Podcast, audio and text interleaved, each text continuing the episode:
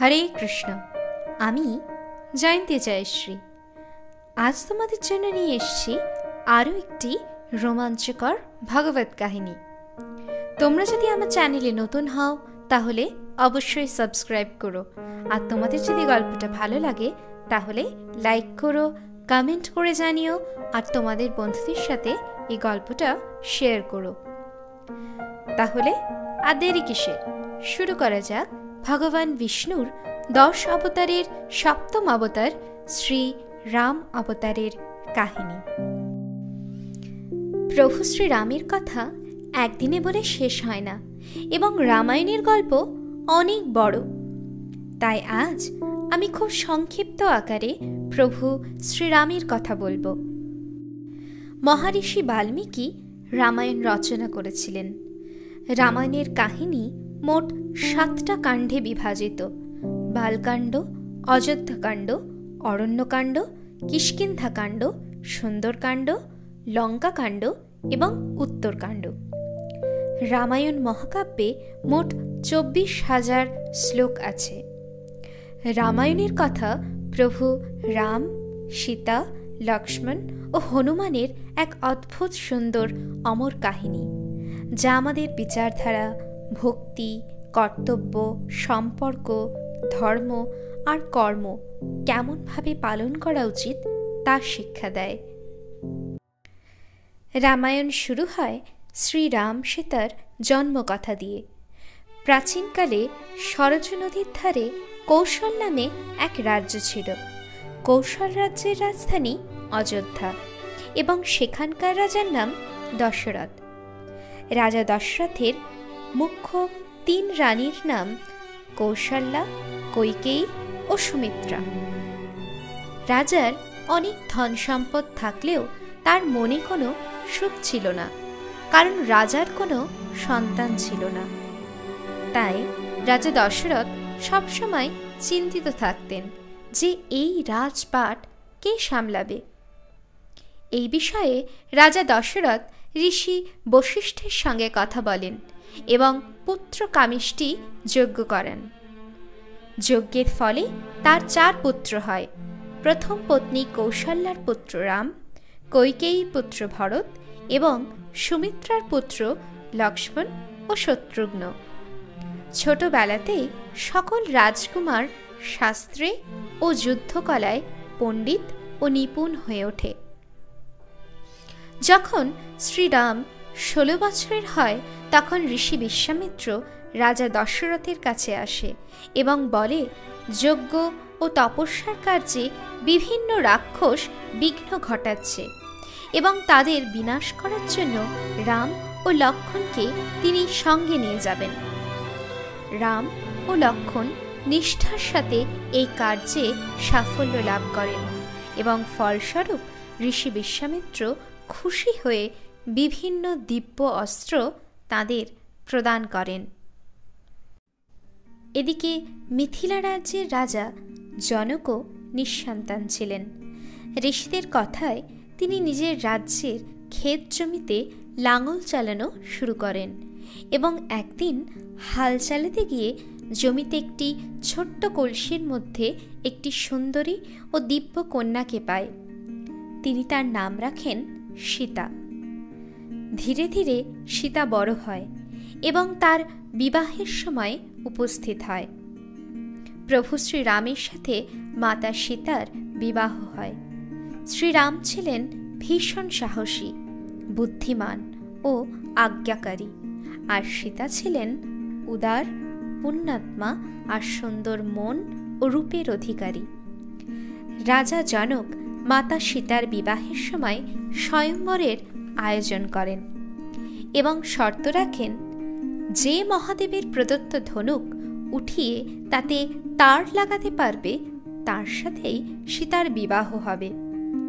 বিভিন্ন রাজ্যের রাজা ও রাজকুমারেরা সেই স্থানে উপস্থিত ছিলেন এবং অনেক চেষ্টা করার পরও হরধনুক ওঠানো দূরের কথা তা নড়াতে অবধি পারলেন না। তখন শ্রীরাম গুরু বিশ্বামিত্রের আশীর্বাদ নিয়ে হরধনু এক হাতে উঠিয়ে অন্য হাত দিয়ে তার টানতেই হরধনু ভেঙে দুই টুকরো হয়ে যায়।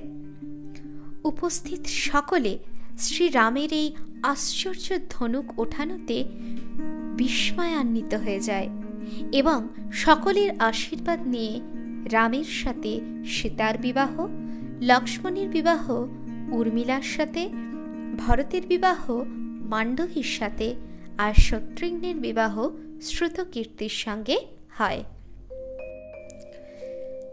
অযোধ্যাকাণ্ড যখন রামের রাজসিংহাসনে বসার দিন উপস্থিত হয়, তখন কুজি মন্থরার কুপরামর্শে রানী কৈকেয়ী দশরথের কাছে বর চেয়ে বলে, হে রাজা দশরথ, রাজা রাম নয় রাজ সিংহাসনে বসবে আমার পুত্র ভরত, আর রাম চোদ্দ বছরের জন্য বনবাসে যাবে। হে রাজা, আপনাকে আমার এই কথা রাখতেই হবে। রাজা দশরথের চোখের মণি ছিলেন রাম, আর সেই রামের বনবাসের কথা শুনে দুঃখে কষ্টে রাজা দশরথ ভীষণ ভেঙে পড়েন। দশরথের এই অবস্থা দেখে কৈকেয়ী বলেন, আপনি যদি রামকে বনবাসে না পাঠান তাহলে জানব আপনি ক্ষত্রিয় রাজা হয়েও আপনার মুখের কথা রাখেননি। এবং আপনি যে বর দেওয়ার কথা বলেছিলেন, তা দিতে আপনি অসমর্থ। রাজা দশরথ ভেঙে পড়লেও রাম ছিলেন আজ্ঞাকারী পুত্র। তিনি মা কৈকেয়ীর মুখের কথা সত্যি করার জন্য রাজসুখ, রাজপদ, রাজপ্রাসাদ, এমনকি অযোধ্যা রাজ্য ছেড়ে চলে গেছিলেন। মাতা সীতা ও লক্ষণও তার সাথে চোদ্দ বছরের জন্য বনবাসে চলে যায়। পুত্র সখে পাথর হয়ে রাজা দশরথ নিজের প্রাণ ত্যাগ করে। এদিকে কৈকেয়ী পুত্র ভরত যখন এইসব ঘটনা জানতে পারেন, তিনিও রাজপদ অস্বীকার করে। রাম, সীতা আর লক্ষণ বনবাসে থাকাকালীন বিভিন্ন অসুরদের সংহার করে ও বিনাশ করে এবং অনেক মুনি ও ঋষিদের সঙ্গেও তাদের দেখা হয়। তারা চিত্রকূট বনে একটি ছোট্ট কুটির বানিয়ে সেখানেই থাকত। একবার রাবণ এর বোন সূর্পনাখা চিত্রকূট বনে রামকে দেখে মোহিত হয়ে যায় এবং রামকে বিবাহ করতে চায়। প্রভু রাম বলেন আমি বিবাহিত। তুমি বরং আমার ভাই লক্ষণকে জিজ্ঞাসা করে দেখো, সে রাজি হয় কিনা। সূর্পনাখা তখন লক্ষ্মণের কাছে গিয়ে বিবাহের প্রস্তাব দেয় এবং লক্ষ্মণ সঙ্গে সঙ্গে তা মানা করে দেয়। এই শুনে সূর্পনাখা ক্রোধিত হয়ে মাতা সীতার উপর আক্রমণ করতে চেষ্টা করে। এই দেখে লক্ষণ একটি ধারালো অস্ত্র দিয়ে সূর্পনখার নাক কেটে দেয়। নাক কাটা অবস্থায় সূর্পনাখা যখন লঙ্কায় রাবণের কাছে গিয়ে এই ঘটনা বলে, তখন রাবণ ভীষণ রেগে যায় এবং সে বলে, সীতাকে হরণ করব ও রাম ও লক্ষণকে উচিত শাস্তি দেব। যেমন ভাবা, অমনি কাজ।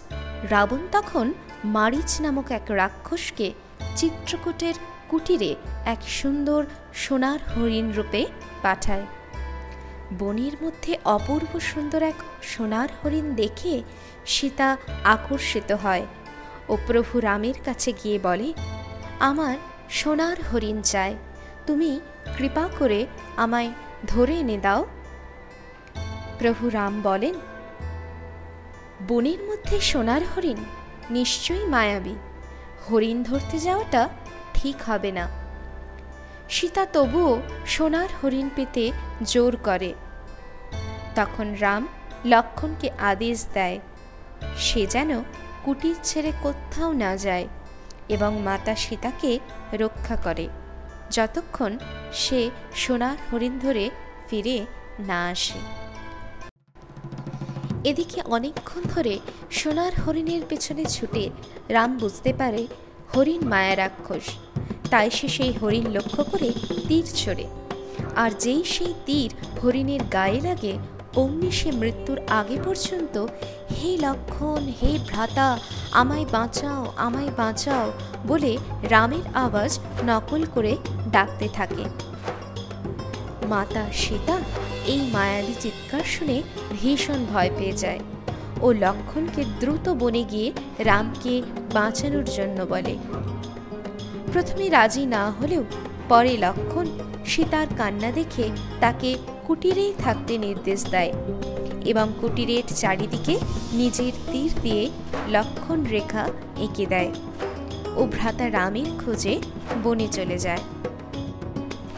এই যা কিছু ঘটছিল, তা ছিল রাবণের পরিকল্পনা।